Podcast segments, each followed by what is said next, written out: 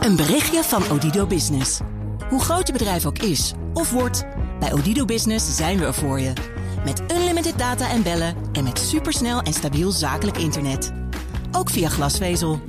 Ontdek wat er allemaal kan op odido.nl/slash business. Het kan ook zo.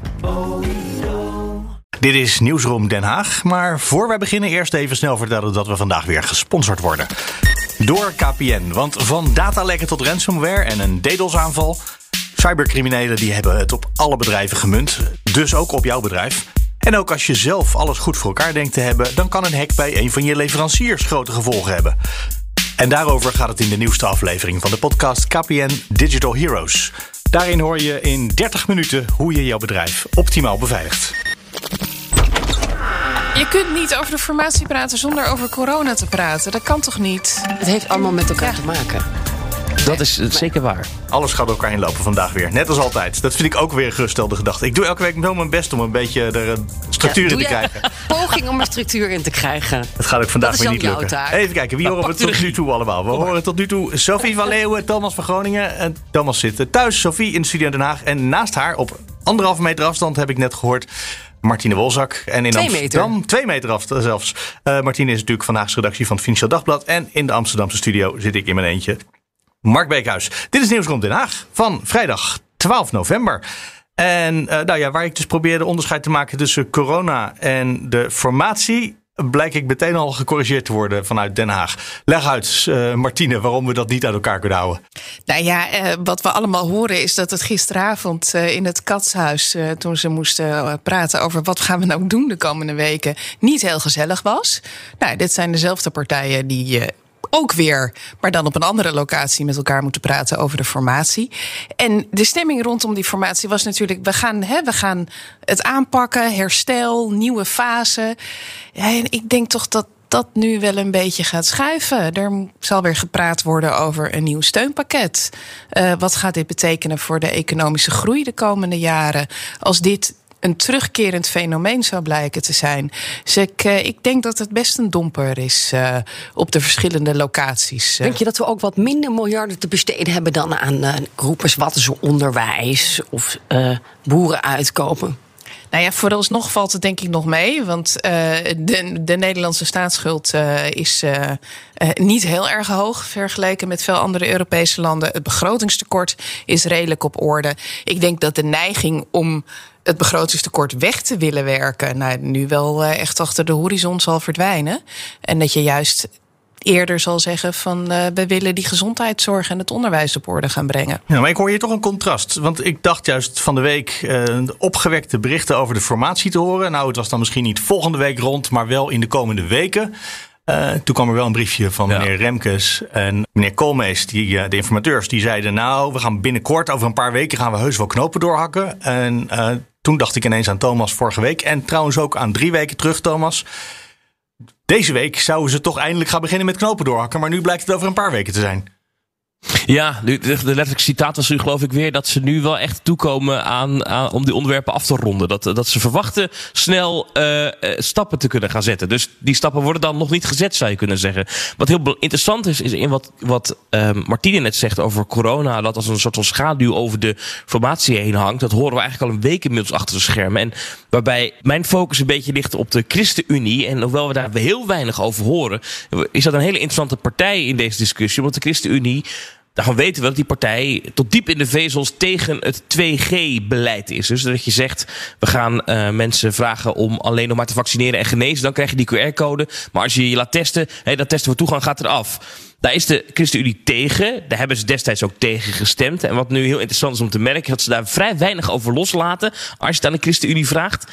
Maar dat ze niet meer per definitie tegen zijn. En die partij heeft dus toch echt een draai moeten maken. En ik heb me ook echt laten vertellen uh, door mensen die dicht bij de coronabesluiten staan, is dat de premier gezegd heeft, of in ieder geval vanuit de top van het kabinet, dus dat zal de premier ongetwijfeld zijn geweest, of mensen om hem heen, van ja, het is wel belangrijk dat als we een nieuw kabinet formeren met deze vier partijen, dat we dan niet in de tussentijd voor zoiets belangrijks als corona een akkoord moeten sluiten met een partij daarbuiten, omdat we er met met z'n vieren niet uitkomen. Oh. En, en dat willen ze echt niet. En daarom zitten we nu in deze gekke situatie dat, die, dat corona weer als soort van ja, rookwolk boven die uh, formatie hangt. Ik sprak ook afgelopen week ook hier bij wat we noemen de patatbanen bij de plenaire zaal. Uh, Mirjam Bikker van de ChristenUnie, die is de woordvoerder op corona op dit moment.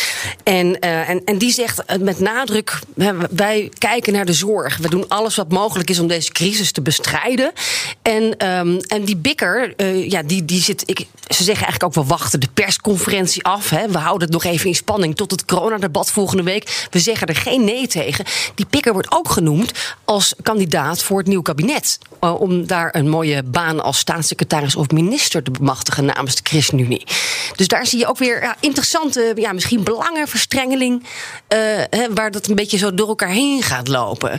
Uh, ook opvallend van de week, volgens mij gisteren, zag je die kop van Jan Terlouw in, in de Nederlandse krant over voltooid leven. Dat we daar toch ook maar afstand van moeten doen en medisch-ethische onderwerpen. Dat werd wel eens eventjes publiek. Ja, ja dus geen afstand doen van dat voltooide leven. Daar komt het dan eigenlijk op neer. Hè? Je moet gewoon door met je voltooide leven. Uh, ja, ja we, we, verklaren het dood, uh, leven het leven, leven het leven. Maar dat, daar, dus al dat soort dingen worden nu bij het grof vuil gezet. En, uh, en ja, daar, gaat, daar gaat natuurlijk wat schuiven en er wordt uitgeruild. En de Zwaluweberg volgende week wordt heel belangrijk op de hei, denk ik, om daar eens even een paar knopen door te gaan hakken. Dat, dat, briefje van Koolmees en Remkes, er staat inderdaad in, hè, we hebben nog geen knopen doorgehakt, we hebben nog enkele weken de tijd nodig. Er staat ook in dat ze weer op de hei gaan zitten en dat de week daarop de Kamer geïnformeerd gaat worden. En dat vond ik wel een opmerkelijke. Dan moet je wel iets te vertellen hebben. Ik hoor uh, achter de schermen in dit gebouw van de Tweede Kamer dat uh, ingezet wordt eind november al op een deal. Dat hopen ze, dat ze dat redden. En dan een debat daarover, uh, over het dunne regeerakkoordje of wat er dan naar buiten komt, rond Sinterklaas. En dat is het einde van de lockdown van drie weken die is aangekondigd. Dan krijgen we ook twee Dan mogen ze tenminste naast elkaar op het bordes staan. Oh ja, dan krijgen we een gezellige bordesscène. Dan komt er nog een debat voor het kerstreces. Is de bedoeling, dat is al 17 december of zo. Dus dat moet echt heel erg snel. Klopt. Ja, Over en ik denk ook, als ze dat niet halen... Um, het kabinet is half januari afgetreden over de kinderopvangtoeslag. Als ze het niet halen, dan gaan de krantenkoppen natuurlijk worden: Rutte 3, een jaar dimissionair. Nou, dat is natuurlijk wel echt gênant voor woorden. Voor het land dat zich altijd beroepte op politieke stabiliteit, coalitievorming, samenwerking. En dan een jaar lang geen regering midden in crisis. Zelfs in België hebben ze het over Belgische toestanden in Nederland, hoor ik. Dus, uh, en dan het, uh, het, het eind programma, hè, het regeerprogramma met de nieuwe ministers, dat komt dan misschien, ja, misschien net voor 17 januari, de dag van het aftreden. Nou ja, de bedoeling is, zo heb ik het tenminste begrepen. Ze willen een regeerakkoord sluiten. En dan meteen, hè, dan komt er een ploeg. En die ploeg die wordt beëdigd. En die gaat dat regeerprogramma maken. Dus we kunnen dan ja, best wel snel een missionaire regering hebben. Alleen die moet dan vervolgens nog gaan bedenken wat ze precies gaan doen. Of tenminste, nou, hoe ze het precies gaan doen. Wat Martine zegt is dat, ze, dat dat constitutioneel beraad dat moet sneller gaan dan in de oorspronkelijke plannen. Dus, en dat is het moment waarop je alle poppetjes zoekt. En normaal gesproken zou dat dan nu heel lang gaan duren, omdat die poppetjes dan eerst in een hok gezet worden om het hoe van het regeerakkoord of het coalitieakkoord uit te werken. Alleen dat hebben ze nu inderdaad omgedraaid. Die mensen worden eerst beëdigd en dan zijn ze al begonnen aan hun nieuwe baan. En dan gaan ze in de ministerraad of in andere overlegvormen het hoe uitwerken. Uh, wat interessant is, is dat ik daar wel over gehoord heb, is dat de verwachting dan wel is dat dat hoe wel eens best wel lang kan duren. Dus dat je er niet op moet rekenen dat als nou er een coalitieakkoord is nou, laten we zeggen rond Sinterklaas, wat je net noemde. Uh, reken er dan niet op dat er dan binnen een paar weken uh, van een kabinet een regeerprogramma ligt. Dat kan misschien wel eens maanden worden. Dan heb je het misschien wel over de lente. Maar dan is het nieuwe kabinet wel al begonnen. En dan kunnen er op allerlei belangrijke onderwerpen, zoals klimaat of wat dan ook, kunnen er dan wel al grote stappen gezet worden door het kabinet. Alleen op andere onderwerpen is het hoe dan nog niet af. Ja, of kerncentrales bouwen. Bijvoorbeeld. Dat uh, lazen we vanochtend, hè?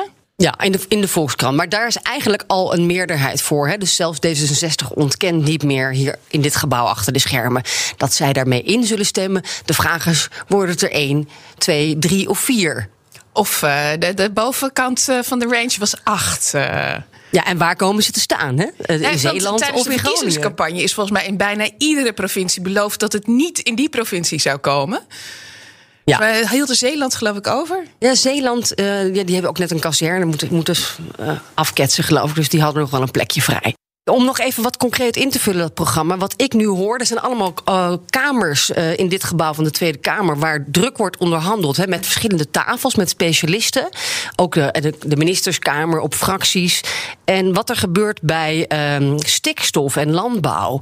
Uh, daar hoorde ik wel het een en ander over. Er zijn ze eigenlijk het hele rapport, niet alles kan van Jan Remkes. Hè, stikstofrapport zijn ze nu aan het door, doorspitten.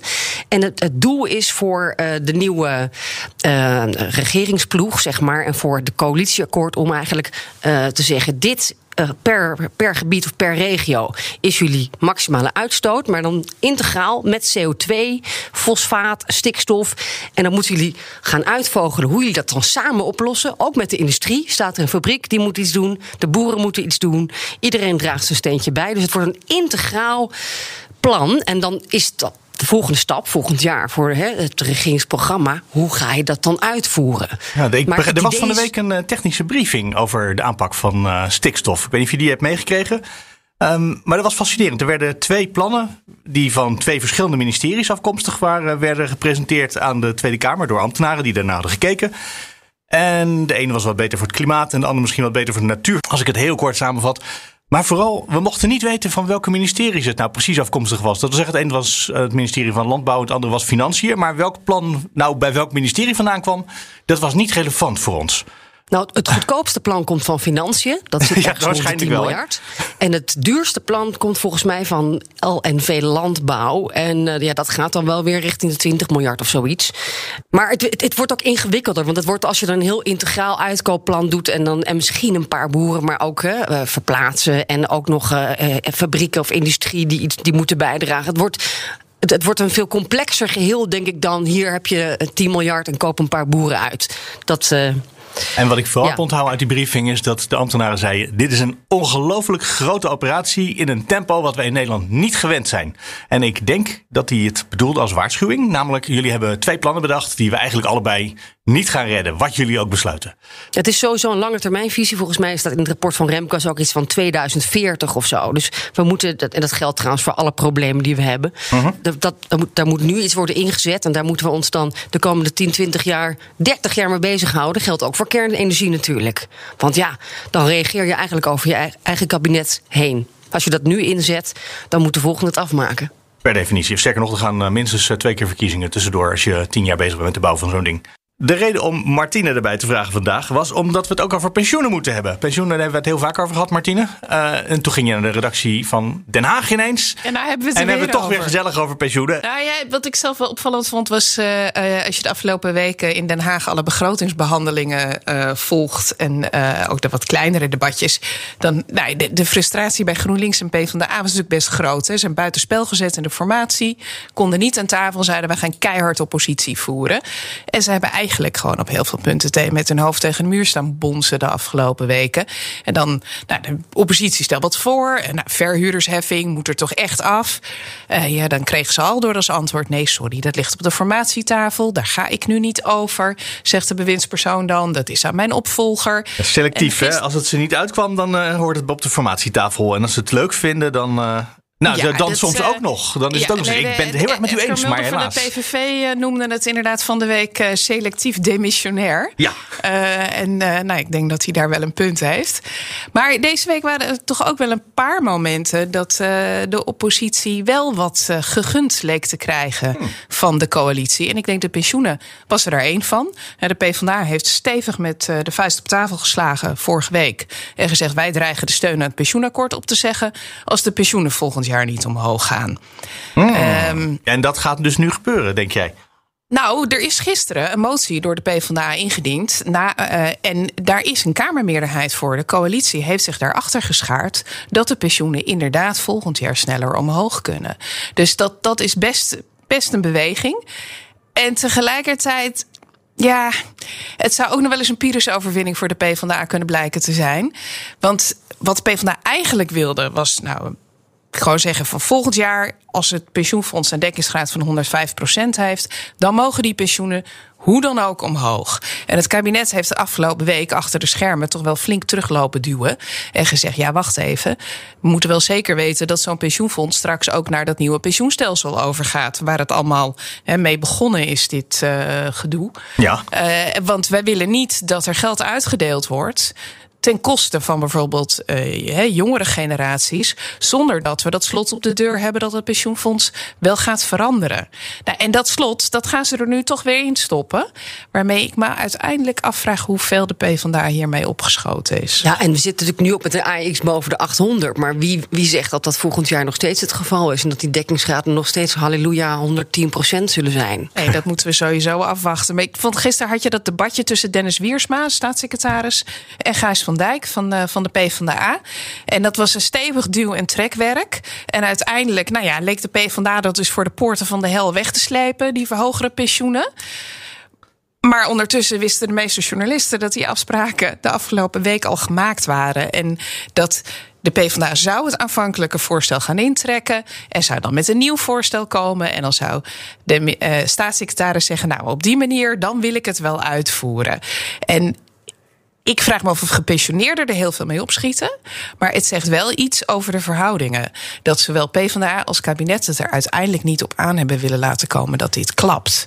En dat ze toch gedacht hebben: ja, wij moeten met elkaar verder. Ook al zit de PvdA niet aan tafel bij die coalitiebesprekingen. Ja, zegt het ook uh, iets over de verhoudingen in de zin dat het PvdA het gewoon niet gegund werd. Maar dat ze het wel eens zijn met de PvdA. Maar toch, want dat duwen en trekken, dat ze toch niet aan PvdA wilden toegeven. Nou, ik denk dat de PvdA dit wel behoorlijk binnengehaald heeft, hoor. Die hebben, ja, het was een heel nou, gevecht voor, nee. voor, voor de, de, coalitie ja zei. Ik denk, ik denk dat als ze het hadden kunnen gunnen... Um, ik denk dat er wel echt inhoudelijke argumenten achter zitten waarom mm-hmm. er teruggeduwd is. En, ja. en, dan heb je nog de gunfactor natuurlijk weer terug naar de coronacrisis, waarin je toch altijd PvdA of GroenLinks nodig hebt voor een meerderheid in de Eerste Kamer. Er gaan nu wetten waarschijnlijk uh, de komende weken worden uitgevoerd uh, en uit onderhandeld, onder andere over 2G. Ja, eigenlijk is de linkse oppositie daar helemaal niet voor. Maar ja, je hebt ze toch nodig en valt daar wat te dealen achter de schermen. En je hebt ze voor dat pensioenakkoord straks ook weer nodig. Want ook dat komt niet door de Eerste Kamer als je niet of uh, PvdA of GroenLinks erbij hebt.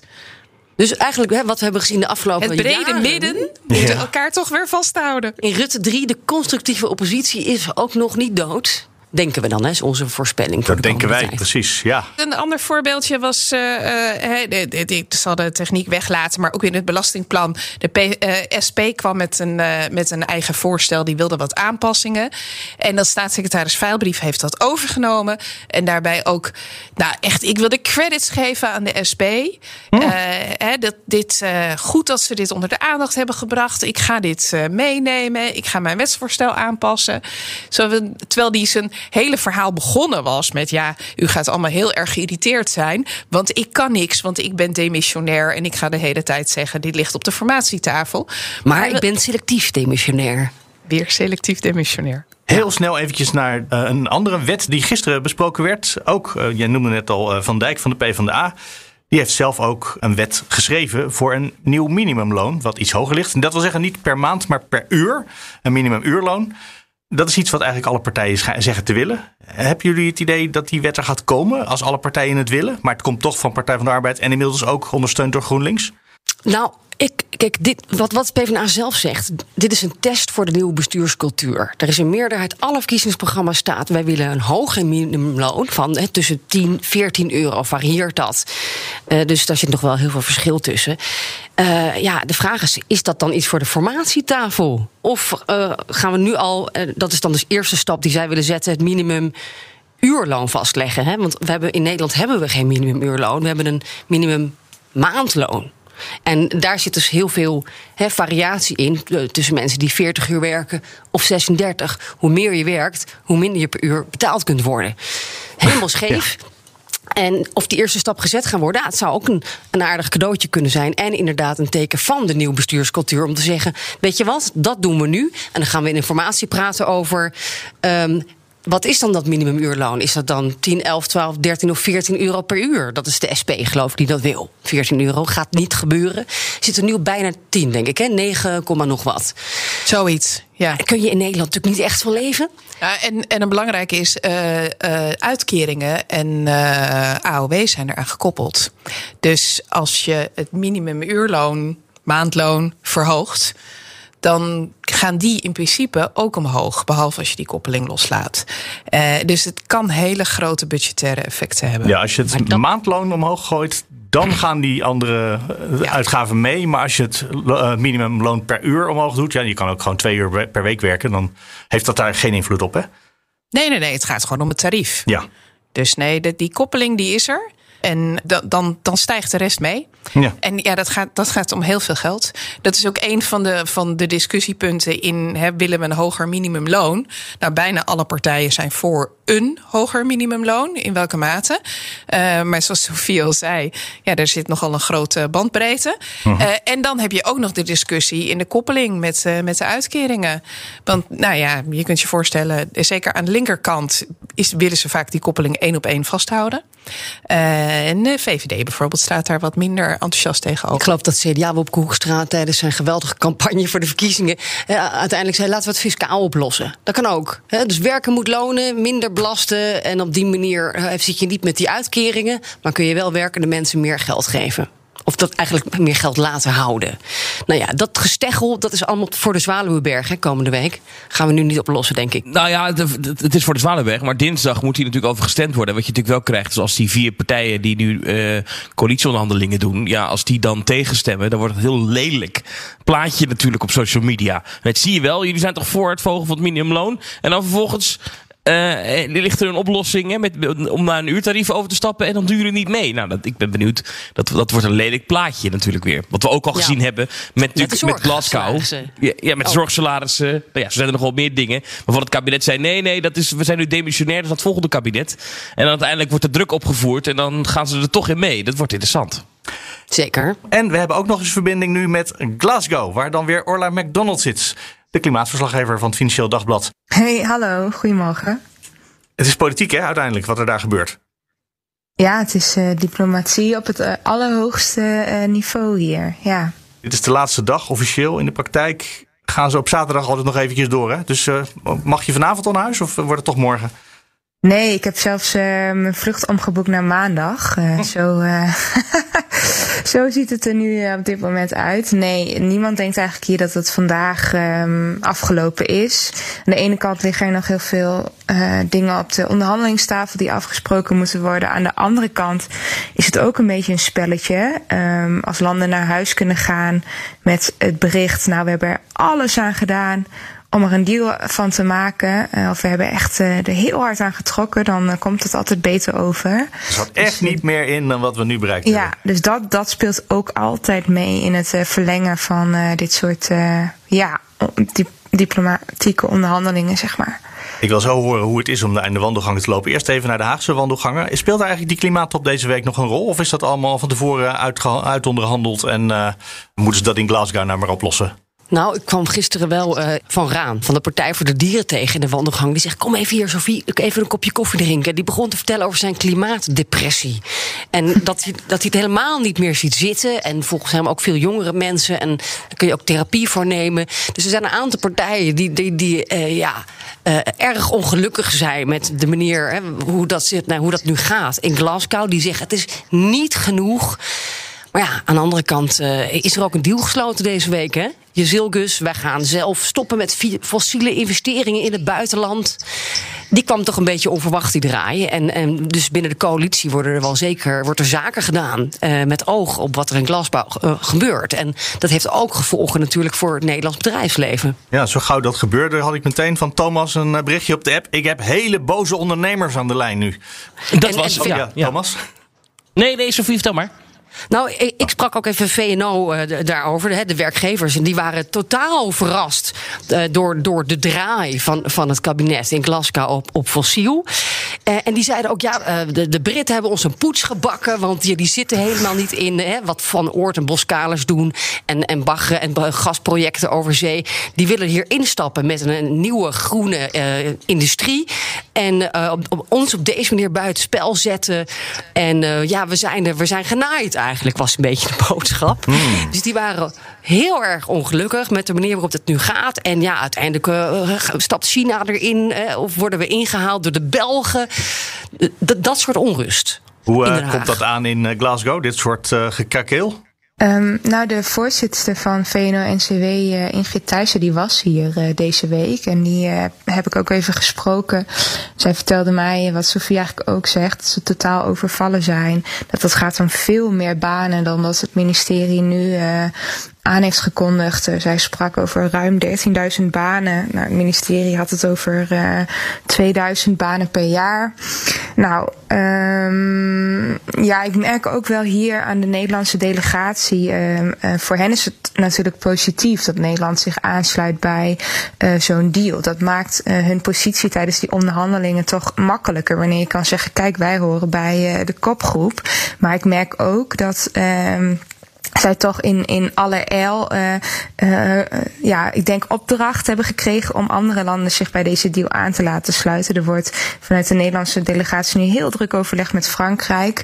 Um, om toch druk te zetten, zodat zij zich aansluiten. Want hoe meer landen meedoen, hoe minder uh, risico er natuurlijk is voor de Nederlandse concurrentiepositie. Dus het is best wel chaotisch gegaan in de Nederlandse coalitie, is mijn indruk van wat, wat er hier achterblijft. Wat ik ook hoor trouwens, is, is dat ze hier nog een beetje hopen op de kleine lettertjes. Van wat staat er nou echt? En bijvoorbeeld grote gasprojecten. Dat is toch juist de, de transitie van de, hè, de energie. Dat hebben we toch juist nodig. Staat dat dan, uh, mag, mag, dat dan misschien wel? Hè? Hoort dat bij de groene taxonomie in Brussel? Uh, net als kernenergie. Oftewel, kunnen we het toch een beetje zo oprekken en uitleggen dat, we, dat het eigenlijk prima is wat we doen. Ja, Dat het voor de bühne is, voor, hè, grotendeels. Nou, ik heb altijd geleerd dat je eerst de kleine lettertjes moet lezen voordat je iets ondertekent. Dus um, ik zou zeggen, ze zitten hier echt aan vast. En dit was een van de deals op de top uh, die nog het meest concreet was van alles dat er is aangekondigd. Uh, per eind 2020 stoppen met uh, fossiele investeringen in het buitenland. Nou, dat er zo'n deadline aan zit, is, is, is niet vaak zo bij dit soort deals. En dan ook nog zo'n snelle. Dus uh, ja, ik, uh, ik ben heel benieuwd hoe het verder gaat. Ja, want hoe is de sfeer inmiddels in Glasgow? Toen we elkaar de vorige keer spraken, toen was net uh, meneer Biden in slaap gevallen. Of niet? Dat, jij zat achter, dus dat weten we nog steeds niet helemaal zeker. Toen zei je, ja, het is, mensen zijn vooral heel blij dat ze elkaar weer eens een keer ontmoeten. Want dat heeft een paar jaar niet gekund, of een anderhalf jaar niet gekund. En nu kunnen ze elkaar eindelijk weer eens gewoon in dezelfde ruimte spreken. dat zal inmiddels wel voor het grootste deel gebeurd zijn. Maar hoe is de sfeer nu? Nou, deze week is het echt diep de details ingegaan. Um, dus het is, dus hoe zeg je dat? Ja, de sfeer. Het gaat nu wat minder over emoties en wat meer over technische details. Eén ding dat heel positief is gevallen is toch die deal tussen de VS en eh, China woensdagmiddag. Mm um, dat die aankondigen dat ze de, samen de klimaatcrisis gaan bestrijden. Dat heeft heel veel positiviteit uh, opgeleverd. Want de onderhandelingen over bijvoorbeeld um, een globaal uh, CO2-systeem um, of over meer geld uh, naar ontwikkelingslanden, die zaten echt wel, wel vast. En ja, het is de vraag wat dat dan nu vandaag de laatste dag oplevert. Het is nu heel veel achter de schermen. Het is moeilijk ook als, journalist om er nu echt grip op te krijgen omdat het zo groot is en op allerlei domeinen over details gaat. Ja, maar omdat het ook nu gewoon heel spannend is. En niet iedereen laat dan meer wat los. En um, nou, het is technisch, het is veel. Um, er zitten wel veel klimaatanalisten ook op, gelukkig. Maar uh, ja, het zijn grote lappen tekst waar die landen over onderhandelen. En dat is, ja, het is gewoon wel lastig om nu te, te blijven, goed te blijven volgen. Ja, want lukt het dan om kladversies van die eh, documenten te krijgen? Of tussenversies, waar dan weer eh, in geredigeerd wordt, dat woorden veranderd, punt, komma's verzet? Ja, vanochtend is een, een allernieuwste conceptversie van het slotakkoord gepresenteerd. In vergelijking met de eerste versie die er woensdag was, lijkt deze iets um, strenger te zijn. Dus dat zou positief zijn, zeg maar, voor, Ja, voor het klimaat klimaat. beter. Eh, maar het zit hem dan heel erg in, in woorden als ehm, woorden bijvoorbeeld als decide. Die benadrukken heel erg een verplichting voor landen om aan klimaatdoelen te voldoen. Terwijl wanneer er staat acknowledge, dan eh, is dat een veel mindere verplichting. Dus ja, alle analisten zijn nu ook die eh, laatste concepttekst aan het doorscannen. En wat ik er zelf eh, van heb gezien is bijvoorbeeld dat eh, erin is blijven staan dat eh, steenkool uitgefaseerd moet worden. dat fossiele brandstoffen uiteindelijk moeten verdwijnen. Ehm, dat is op een klimaattop is überhaupt nog nooit eerder het, het woord fossiele brandstoffen in een slottekst gekomen. Dus dat zou ook positief zijn. Maar het zijn allemaal hele, hele kleine dingetjes. Hè? Terwijl eigenlijk deze klimaattop vooraf eh, werd gezien als de laatste kans om eh, de opwarming van de aarde te stoppen. Dus in vergelijking met zo'n enorm, gro- dat- het zo enorm groots op is gezet, valt zo'n slotakkoord dan wel weer tegen als het maar zo weinig geeft. Wij allemaal hebben geleerd uit de formatie dat er wel weer wat meer vrolijkheid in kon. Eh, dat was hij de vorige informateur. Is dat misschien gebeurd met dat akkoord tussen China en Amerika? Ja, dat is wel echt heel positief gevallen. Want er staat had niks in dat akkoord, toch? Ze hebben afgesproken dat ze het akkoord uit Parijs belangrijk vinden. En dat wisten we eigenlijk al. Ja, maar goed, het is natuurlijk ook zo dat Donald Trump vier jaar in het Witte Huis heeft gezeten en zich terug heeft getrokken uit het eh, klimaatakkoord. Ehm, China is de allergrootste vervuiler ter wereld. Die had tot een jaar geleden nog überhaupt geen klimaatdoel. Dus dat deze twee landen zich nu weer samen verenigen, eh, samen naar buiten treden, ondanks al hun eh, fricties op het gebied van handel, is, ja, heeft, is echt wel heel erg goed en positief gevallen hier. Echt als een opluchting. Maar is er ook niet de angst dat als Trump over een paar jaar misschien wel weer in het Witte Huis zit, dat, dat die, die toezeggingen van Amerika dan waardeloos worden? Ja, maar die angst is er natuurlijk altijd. Ja, er is altijd de angst dat je dingen afspreekt en dat er dan een andere politieke wind gaat waaien, waardoor het weer. Ja, dat, dat, die kans bestaat altijd. Nou, even voor mijn beeld hoor, want ik, ik, ik, ik ben helemaal niet thuis in de klimaatakkoorden. Als zoiets dan, zo'n slotakkoord dan gesloten wordt, zit er dan een soort van pijlmoment bij, een soort van evaluatiemoment met nou, we, we gaan nog een keer bij elkaar komen. Is dat al gepland of hoe werkt dat?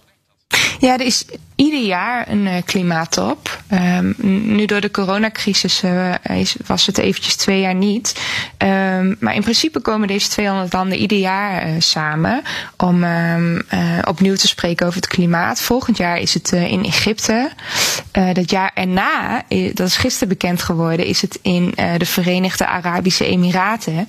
Wat ik ook eigenlijk wel heel erg, ja, ergens vind ik dat wel gek of zo. Dat, het is een enorme oliestaat en om daar dan een klimaattop te houden.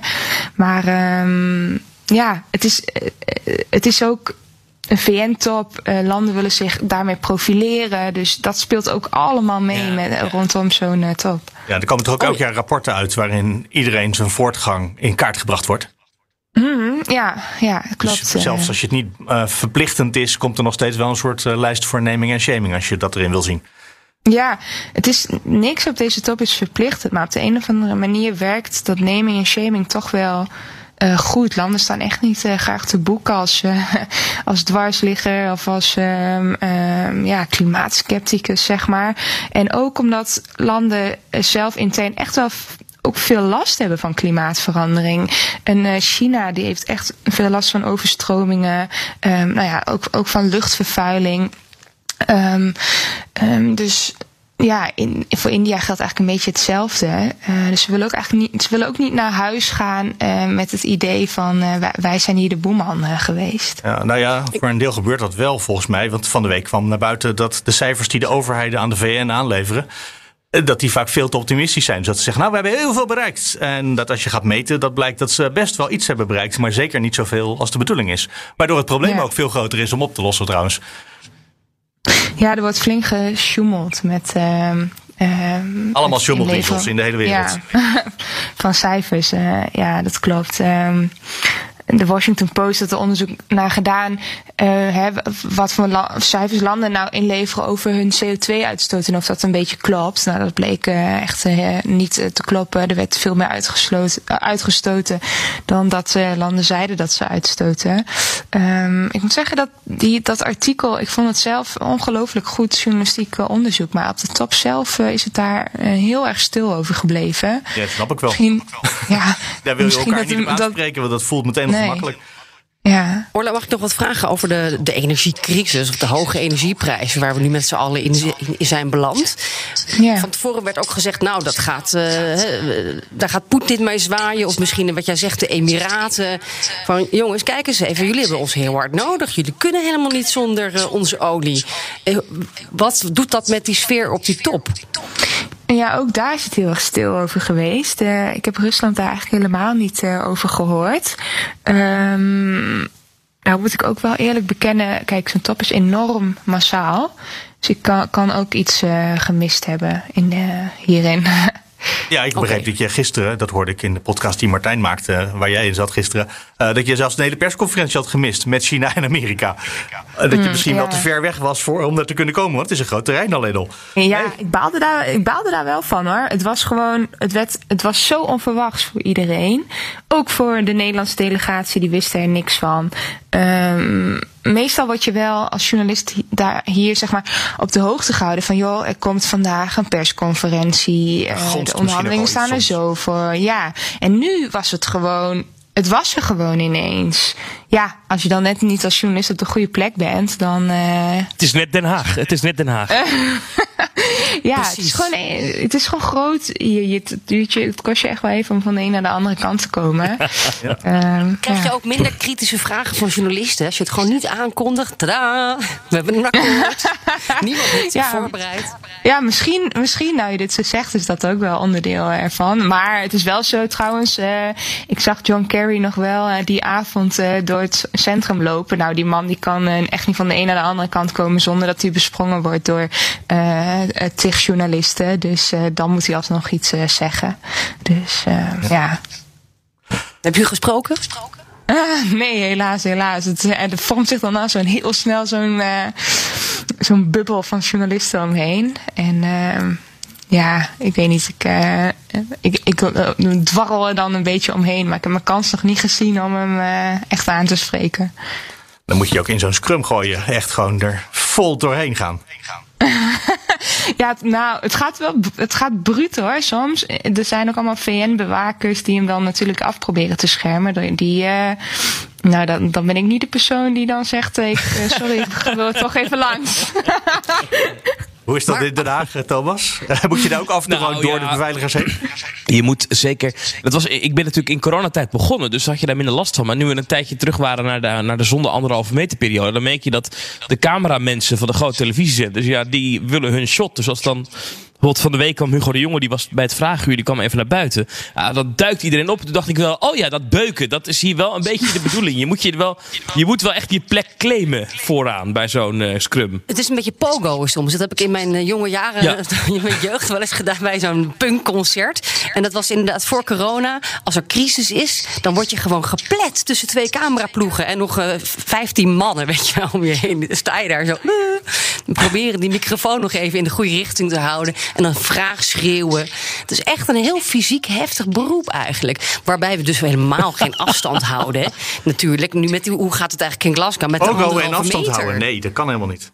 Nee, dat krijg ik ook heel vaak op ons kop van Hugo de Jonge. Ja, ik zie dat jullie het ook nog steeds niet goed doen, jongens. Zegt hij dan. Ja. Nou ja, dat is dus eh, onderdeel van ons werk. Nee, afstand Ja. houden in Glasgow, lukt dat wel? Nee, nee, Nee. totaal niet. Nee, nee, nee, want ehm, nou, dat baat eh, vooral de Britse pers best wel veel zorgen. Ik kan me dat ook wel voorstellen. Ehm, ehm, kijk, iedereen moet zich laten testen elke dag voordat je überhaupt eh, hier naar het congrescentrum binnen mag. En daarnaast moet iedereen een mondkapje dragen. Maar er zijn eh, bijna 10.000 mensen eh, binnen. Eh, dus dat loopt allemaal door elkaar heen. Ehm, ik merk wel, ehm, in vergelijking met de eerste week is het is het de tweede week eh, ehm, strenger geworden. In de zin dat er nu om het half uur gaat er zo'n eh zoomer af, zeg maar. En dan eh, klinkt door de hele congreszaal... eh, please wear your face mask. Bla bla bla, weet je. Ehm, uh, mensen die geen mondkapje dragen of, of um, um, net onder de neus hebben hangen, zeg maar, die worden daar nu ook op gewezen. Je, moet, uh, je mag niet zomaar een kamer uh, binnenlopen. Een normaal journalist op vorige toppen mag dat dan wel, zeg maar. Um, nu heb je echt uh, toestemming nodig, zodat er niet te veel mensen in die kamers uh, zitten. Um, maar tot nu toe uh, wil de organisatie van de top niet zeggen hoeveel positieve besmettingen er hier nou zijn. Oh, dat daar klinkt helemaal niet goed als ze dat niet willen zeggen. Nee, ja, daar hamert de Britse pers. Bijna elke dag worden daar vragen over gesteld. Um, ik begrijp wel dat een van de hoofdonderhandelaars van de ontwikkelingslanden in quarantaine zit nu.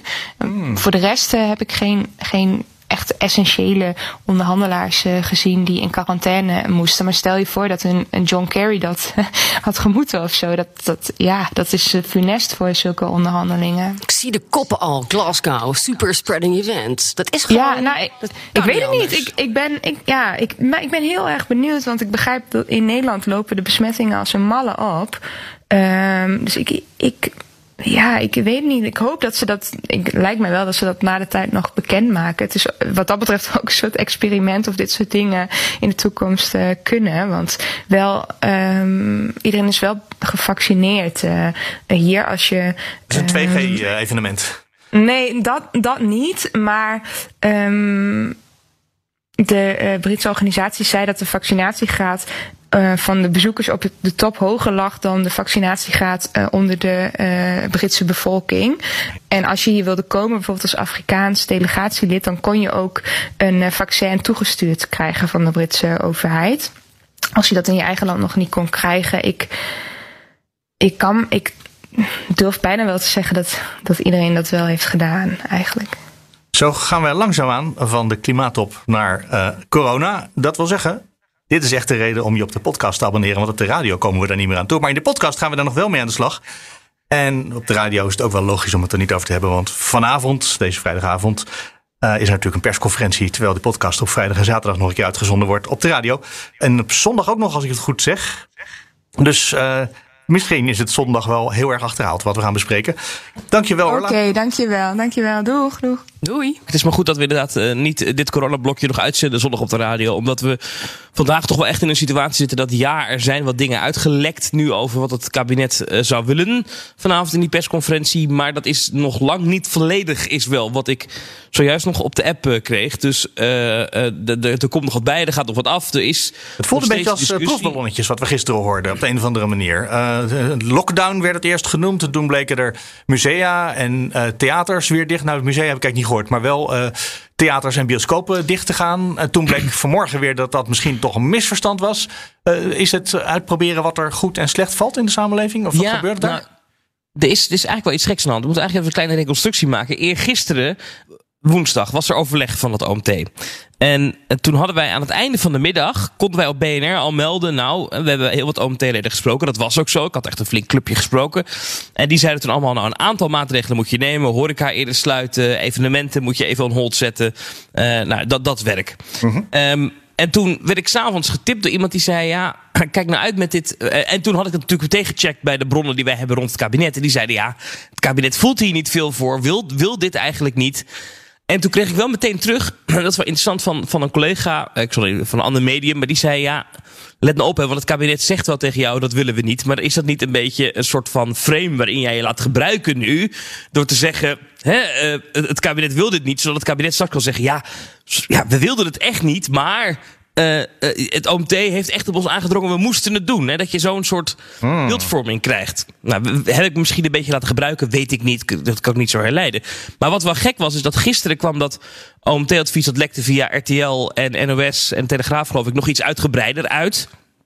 Waar dus in inderdaad bioscopen en theaters zouden dicht moeten. Uh, vol helemaal dicht moeten. Um, en wat interessant is, is dat uh, toen ik daarover rond ging bellen met het OMT, uh, met een aantal OMT-leden die we kennen, nou, die zijn allemaal heel terughoudend. Ze waren toch een beetje, ook wel een beetje over de zeik dat er weer wat, wat, wat was uitgelekt. Maar zij zeiden wel, ja, dit is als je Kijk, voor jouw beeld, die OMT-leden hebben in heel veel gevallen advies niet gelezen wat naar het kabinet gegaan is. Die hebben alleen maar bij het overleg gezeten. En die hebben met elkaar gepraat, maar die schrijven niet mee aan het advies. Wie schrijft dat dan? Is dat Jaap van Dissel in zijn Jaap van Dissel. Ja, Jaap van Dissel schrijft dat uiteindelijk. Weet je, wat een bijzondere constructie. Ik geloof dat ze tegenwoordig wel inzage krijgen in die tekst. Maar, want dat, we hebben ze ook om gevraagd. Omdat in het verleden blijkbaar wel eens is voorgekomen dat het advies dan toch een iets andere toon aansloeg dan uh, wat er in dat gesprek gezegd is. Maar ik merkte gisteren bij een aantal van die OMT-leden toch wel van ja, weet je, ik, ik heb het nu niet gelezen. Dus ik weet niet wat we echt concreet hebben opgeschreven richting het kabinet. Maar dit komt mij over die bioscopen en theaters, dat komt mij niet heel bekend voor. Uh, omdat uh, zo hebben wij het volgens mij niet geadviseerd. Volgens mij. Dat is de letterlijke quote die ik kreeg. Dus ik ben heel benieuwd wat daar... Dit is echt een hele schokkende constructie eigenlijk. Dat dus Jaap van Dissel in zijn eentje een samenvatting maakt van wat hij denkt dat hij gehoord heeft van anderen. En dat dat zonder inzage, zonder checken bij die mensen zelf, naar de, uh, naar de regering gaat. Dat, is, dat vind ik echt heel bizar. Ja. Zo gaat het al heel lang hoor. Zo ja, dat vind ik al, dan vind ik het met terugwerkende kracht al heel lang heel bizar. Ja, echt waar. Ja, iemand moet het uitwerken natuurlijk. Ja. Jawel, maar je gaat toch even terug naar de bron en zeggen... dit is toch wat wij met z'n allen hebben overlegd... en dit is toch onze conclusie. Dan ga je toch niet zeggen, nou, ik heb gehoord die... maar ik heb hem helemaal verkeerd begrepen. En dan schrijf ik het zo op. En zoals het, nou ja, dan schrijf je het een beetje naar jezelf toe, denk ik. Uh, naar wat je zelf eigenlijk wel interessant en belangrijk vindt. Dat maakt toch Jaap van Dissel veel te belangrijk. Ja, maar het is ook nogal een grote groep mensen, hè? Ja. Sophie? Maar we noemden hem in de eerste golf niet voor niks schaduwpremier. Dat vond hij zelf helemaal niet leuk. Nee, als, maar... als we dat tegen hem zeiden. U bent toch de schaduwpremier van Nederland? Oftewel, u heeft toch heel erg veel macht. En dan zijn er nou ook wel eens mensen als Gommers of zo... die zeggen, nou, ik herken me er eigenlijk helemaal niet in wat hier staat. Maar goed, dat zijn, het is een hele grote groep, denk ik. En, maar was het ook niet misschien toch nog even selectief lekker van het kabinet... om te kijken nou, ja. hoe de, de culturele sector zou reageren? Die ontplofte gisteren werkelijk. Nou, precies. En dat is precies wat je zegt, Sophie ik kreeg daarom op basis van die gesprekken die ik had met die OMT-leden toch een beetje het gevoel. Ik weet niet wie uiteindelijk dit gelekt heeft naar, naar die media. Dat weet ik niet. Ik zal die media ook niet beschuldigen. Die zullen het ongetwijfeld bij meerdere bronnen gecheckt hebben. Maar wat ik in ieder geval terugkreeg van dat OMT is ja, alleen bioscopen en theaters zo hard aanpakken en de rest niet. Dat hebben wij, dat was in ieder geval het beeld dat ze hadden, hebben wij volgens mij niet zo uitgesproken in die OMT-vergadering. Nou, dan ga je toch afvragen, waar komt dat dan toch vandaan? Dat dat dan zo hard lekt en dat, dat is het toch misschien een proefballonnetje geweest. Waarvan het kabinet heeft gedacht. Oei, de reacties zijn wel heel fel. Van alle bekende cabaretiers en weet ik veel. Die zijn natuurlijk heel mondig allemaal. Uh, moeten we dan niet misschien toch een andere koers varen? Ja, ik heb daar gisteren ook heel boos over zitten twitteren. Uh, dus misschien moet ik dat dan nu weer terugdraaien. En op, voor, ook weer voorbarig voorbarig heel optimistisch zeggen: Oh, dus de cultuur is toch belangrijk in dit land. Ja, maar wat we wel merkten, en dat is, dat is wel echt interessant. Ik heb dat nog niet eerder zo meegemaakt. We hebben wel eens vaker gehoord dat het heeft geknetterd in het kabinet. Dat er een scheiding was tussen de zogeheten witte jassen en een ander deel van het kabinet. Hè, waarbij bijvoorbeeld premier Rutte en Hugo de Jonge zeiden: we moeten sterker ingrijpen. Maar dat de, de, de trojka-ministers, zoals ze destijds werden genoemd, hè, dat waren dan Hoekstra, uh, Koolmees, uh, Wiebes in die tijd nog, die, die dan echt zeiden: van nee, maar we moeten die sectoren toch open houden of het kost te veel geld, uh, rustig aan.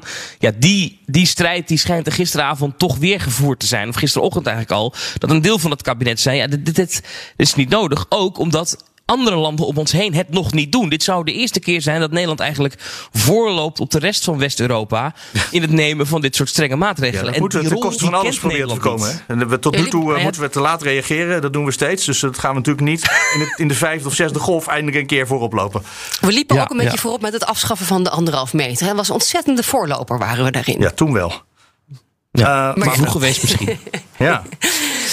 Oh my god. Ik hoor nog een kleine overwinning van jou, Thomas. Eh, dat uh, binnenkort de Efteling ook gewoon een, in de coronamaatregelen opgenomen gaat worden.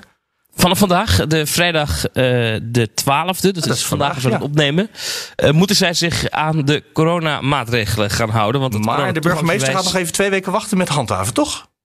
Nee, nee, dat is, nee? nee dus, ze hebben dat dinsdag bekendgemaakt en vanaf vandaag gaan ze het ook handhaven. Dus uh, vanaf vandaag moeten zij bij alle plekken in de Efteling, waar het coronatoegangsbewijs niet gevraagd werd, moeten ze dat wel gaan doen. En het was een vrij bizarre situatie hoor, afgelopen week. Dat je een woordvoerder van een gemeente en van een pretpark aan de lijn hebt die gewoon zeiden: Ja, het is inderdaad wel een zaal met allemaal stoelen, kijkend naar een filmscherm, maar het is echt geen bioscoop hoor. En ja, die andere twee dingen, ja, uh, ja u noemt het theaters. Ja, wij geven daar een voorstelling en mensen zitten wel, maar ja, het is meer, het is in een pretpark, dus wij zien het niet als een theater. Nou ja, dat soort discussies had je dan. En um, in eerste instantie twijfelde ik erover: moet je de minister hierna mee lastigvallen? Ja, dat moest hij kennelijk. Zal, hij zal ongetwijfeld uh, zeggen: ik ga niet op individuele gevallen in, maar gek genoeg, uh, afgelopen week uh, wilde Hugo de Jonge wel eh, zeggen... nou ja, alles waar je buiten de Efteling een coronatoegangsbewijs moet vragen... Um, daar moet je dat binnen zo'n pretpark ook doen. Dus zo'n burgemeester die dan bedenkt dat hoeft niet... ja, die moet dat toch zeker wel gaan doen. En nou ja, daar is toen in eerste instantie een reactie gekomen vanuit uh, dat dorp met uh, gaan we toch echt niet doen vanuit de gemeente Dan op Zand. Hanne van Aert is daar de burgemeester van de VVD. Uh, maar toen kwam er toch wel wat maatschappelijke druk. Want het is wel een vrij bizarre situatie als een minister iets ja, verordoneert en zegt dit moet zo. Dat de burgemeester dan zegt nou doe ik niet. Ja. en toen de dag erna is er collegevergadering geweest. Blijkbaar begrijp ik ook dat het, de emoties daar hoog zijn opgelopen. men was vrij boos op mij maar goed, oké. Okay. Uh, maar dat men uiteindelijk toch daar bakcel heeft gehaald. En nu gaan ze zich toch aan de regels houden. En ja, ik weet ook wel dat, dat voor een politiek journalist het vrij bijzonder is dat je je bezighoudt met één bedrijf op één plek. Maar dit vond ik een aardig voorbeeld van hoe het kabinet allerlei dingen kan bedenken en regels kan invoeren. Maar dat die burgemeesters toch echt wel heel belangrijk zijn in die uitvoering. En als zo'n burgemeester gewoon zegt: Ik doe het niet. op zo'n prominente plek met 2,9 miljoen bezoekers vorig jaar. Ja, dan is dat waarom hebben we dan nog een kabinet? Dan kan je net zo goed alles aan de burgemeesters overlaten, zou je denken. Of burgemeesters gesproken. Tilburg, hoe, eh, hoe is het feestje geweest, 11-11 uh, uh, deze week? Heb je nog iets al meegekregen? Ging door. Gisteravond, ja. Uh, ik, ik, heb er wel iets van meegekregen, want ik woon naast de plek waar het was. Het was erg druk. Um, ja, ik denk ook wat meespeelde is natuurlijk overdag al die mensen die berichtjes op hun telefoon kregen van de NOS en, en van BNR en, en lockdown aanstaande en noem maar op. Ja, dat mensen dachten, ja, vanavond kan het nog. Ik ga maar even. Nou waren het hier maar 2000 mensen die echt een ticket hadden en nog een paar duizend mensen in de kroegen. Maar in Bos waren het echt 24.000 mensen. Hè. Dat, is, dat zijn echt hele andere aantallen. Um, ja, dat ging dan toch door. Die burgemeesters zeiden, ja, het mag ja, die hadden niet het gevoel, wij moeten voorop lopen op wat het kabinet gaat beslissen. Het is dom en onverstandig, maar het mag, dus we gaan het gewoon doen. Zoiets. Ja, daar kwam het wel op neer. Ja, het is nee, dat zei de burgemeester niet. De burgemeester zei, het is, als, we, als we het verbieden, dan gaan mensen thuis heel veel drinken of dan gaan ze naar de kroeg. Ja. Dat kunnen we niet tegenhouden. Ja. ja. En toch is het Kijk, wat, een onhandig signaal. Het punt is, is dat, dat Brabant qua beeldvorming er in de rest van Nederland helemaal niet zo lekker voor staat als het gaat om corona. Het was de eerste plek waar corona ons land binnenkwam. Het was de plek waar de grootste eerste piek was, namelijk in Tilburg. Met carnaval. Met uh, corona, met carnaval. Uh, en we ja, je zou denken, als het heel ergens het bericht aangekomen is dat er mensen sterven aan uh, corona, dan zou het in Noord-Brabant moeten zijn. Maar dat is kennelijk toch niet aangekomen. Of iedereen die overgebleven is, denkt, nou, ik heb de eerste golven gehad. Ik overleef die andere ook wel. Ja, dat, dat, dat gevoel. Ja, dat, ik ben nu een beetje de correspondent Zuid-Nederland hier dan in deze podcast. Ja, als je dat graag wil. Ja, nou dat, dat is wel wat je hier in de omgeving hoort. Uh, ik, ik, woon in Amsterdam en daar stikt het bij mij in de buurt van de studenten. En het is uh, vrijdagavond, laatste avond voor uh, de mogelijke lockdown. Dat wordt feest. Ik heb dat eerder gezien in deze crisis. De avond voordat alles dicht gaat, dan is het gewoon, ja, ook carnaval in het noorden van Nederland, kan ik je vertellen. Iedereen zit bij elkaar op schoot. Het is gezellig. Kroegen zitten stamvol, binnen en buiten. Ja, dat, dat, dat gaan we nu weer zien. Dus eigenlijk ik, ik moeten we het weer net zo doen als bij de allereerste persconferentie, waarin om vijf uur werd gezegd: om zes uur gaan de restaurants in Nederland dicht. Toch? Zo was het ongeveer? ik, ik begrijp ook wel dat en met name jonge mensen in deze crisis wel echt heel veel voor een kiezer hebben gekregen. En je zou maar gaan studeren en twee jaar worden, hè, worden opgesloten, min of meer. Of ja, je kunt ja, je, op je kamertje en je kunt niks. En je kunt niet naar je, naar je school of je universiteit. Ja, snap ik. Die mensen, die mensen die hebben ook wel zin in een leven. En uh, die denken, ik, ik ga je toch niet dood aan. Kijk, dan moet je ook, ik heb er wel begrip voor. Ik zeg niet dat het oké okay is, maar dat je in de kroeg wil zitten, ik begrijp het wel. Ja, nee, dat, dat herken ik ook. dat komt in de beste families voor. Dus. Weten wij nu uiteindelijk welke maatregelen ons echt boven het hoofd hangen? Of hebben we toch nog steeds uh, een verzameling proefballonnetjes? Uh... Nou, wat, Beperking voor de horeca weten we zeker. Ja, dat is s'avonds eerder dicht om 9 uur of zoiets? Eerder dicht, ja. Nee, 7, 7 8 uur. uur. vroeg op de avond. En de uitbreiding van het coronatoegangsbewijs naar de niet-essentiële doorstroomlocaties. Dat zijn dus pretparken en dierentuinen. Die weten we ook vrij zeker, maar dat moet nog even door de Tweede en Eerste Kamer heen. Wat je gaat zien ook natuurlijk, dat hoor je ook veel in de Tweede Kamer, uh, is uh, alsjeblieft anderhalve meter uh, samenleving. En dat was ook een uitvinding van Erik Wiebes, weet je nog, toen de minister van Economische Zaken, alweer een paar ministers geleden. De anderhalve meter samenleving moet terug. En dat moet dan nog even in de wet door de Kamer volgende week of zo. Dat gaat vrij snel, maar dan afstand houden. En dat is ook pijn voor die zalen, denk ik, want dan moet je toch weer stickers plakken op stoeltjes. En je mag hier niet zitten, je mag daar niet zitten. Dus voor de bezetting. Um, en, en de restaurants en de horeca. Dus dat gaat ook op lange termijn pijn doen. En daar moet dus dan eigenlijk ook steun voor komen. Maar vorige week hadden we het nog over de vraag of er ook op het werk uh, misschien getest zou kunnen worden. Nee, niet getest, uh, QR-code gecontroleerd kunnen worden. Daar hoor ik niemand meer over. Is dat uh, een stille dood gestorven? Ja, dat... nou, stille dood is misschien overdreven, maar je merkt wel dat, dat ze hebben dat nog steeds. Is, het kabinet zegt we hebben dat nog steeds in onze gereedschapskist zitten. Oh ja. Hoor je achter de schermen. Maar dat is iets omdat dat tijd vergt. Er moet je best wel een stevig wetgevingsproces in. Dat duurt even. Dus dat is niet iets dat we er nu uit kunnen grijpen. Dus daar ligt nu niet de focus op om dat in te voeren. Maar het is nog niet van tafel. Er is ook heel veel weerstand, hè? ook in de zorg bijvoorbeeld. En dan moet je dus het personeel in de zorg uh, moet je dan uh, gaan en er is al zo'n tekort aan, aan personeel. Misschien jaag je ze wel weg. Dus er is zoveel verzet ook tegen. Dus daar moet echt ook nog wel een beetje gesproken worden over achter de schermen. Ook natuurlijk met partijen als de ChristenUnie. Het gaat er voor uitsluiting. En de linkse oppositie moet je meekrijgen. Dat geldt natuurlijk ook voor. Hè, dus heb je dan 2G. Uh, je hebt een QR-code op het werk. Je hebt 2G ja, is, is iets wat uh, niet helemaal lekker ligt. En daar is tijd voor nodig, ook voor de wetgeving. Uh, ik denk niet dat we dat nu morgen gaan invoeren. Dat, uh, dat redden ze gewoon niet. Ik denk dat we aan het einde komen. Nou, ik zie net, wel weer het opnemen, een persplicht binnenkomen van Koninklijke Horeca Nederland.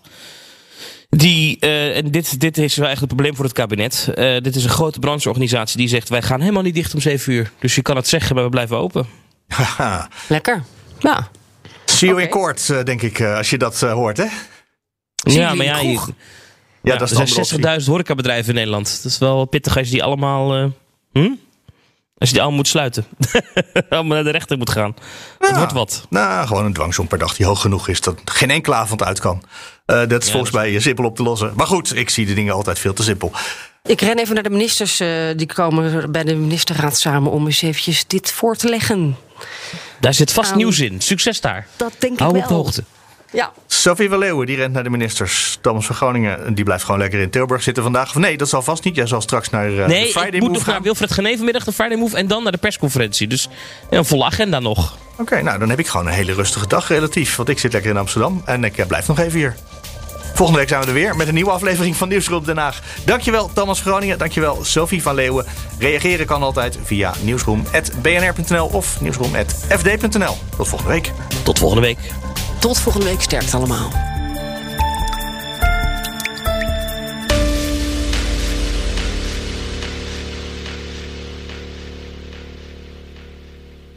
Een berichtje van Odido Business. Hoe groot je bedrijf ook is of wordt, bij Odido Business zijn we er voor je. Met unlimited data en bellen en met supersnel en stabiel zakelijk internet. Ook via glasvezel. Ontdek wat er allemaal kan op odido.nl/business. Het kan ook zo.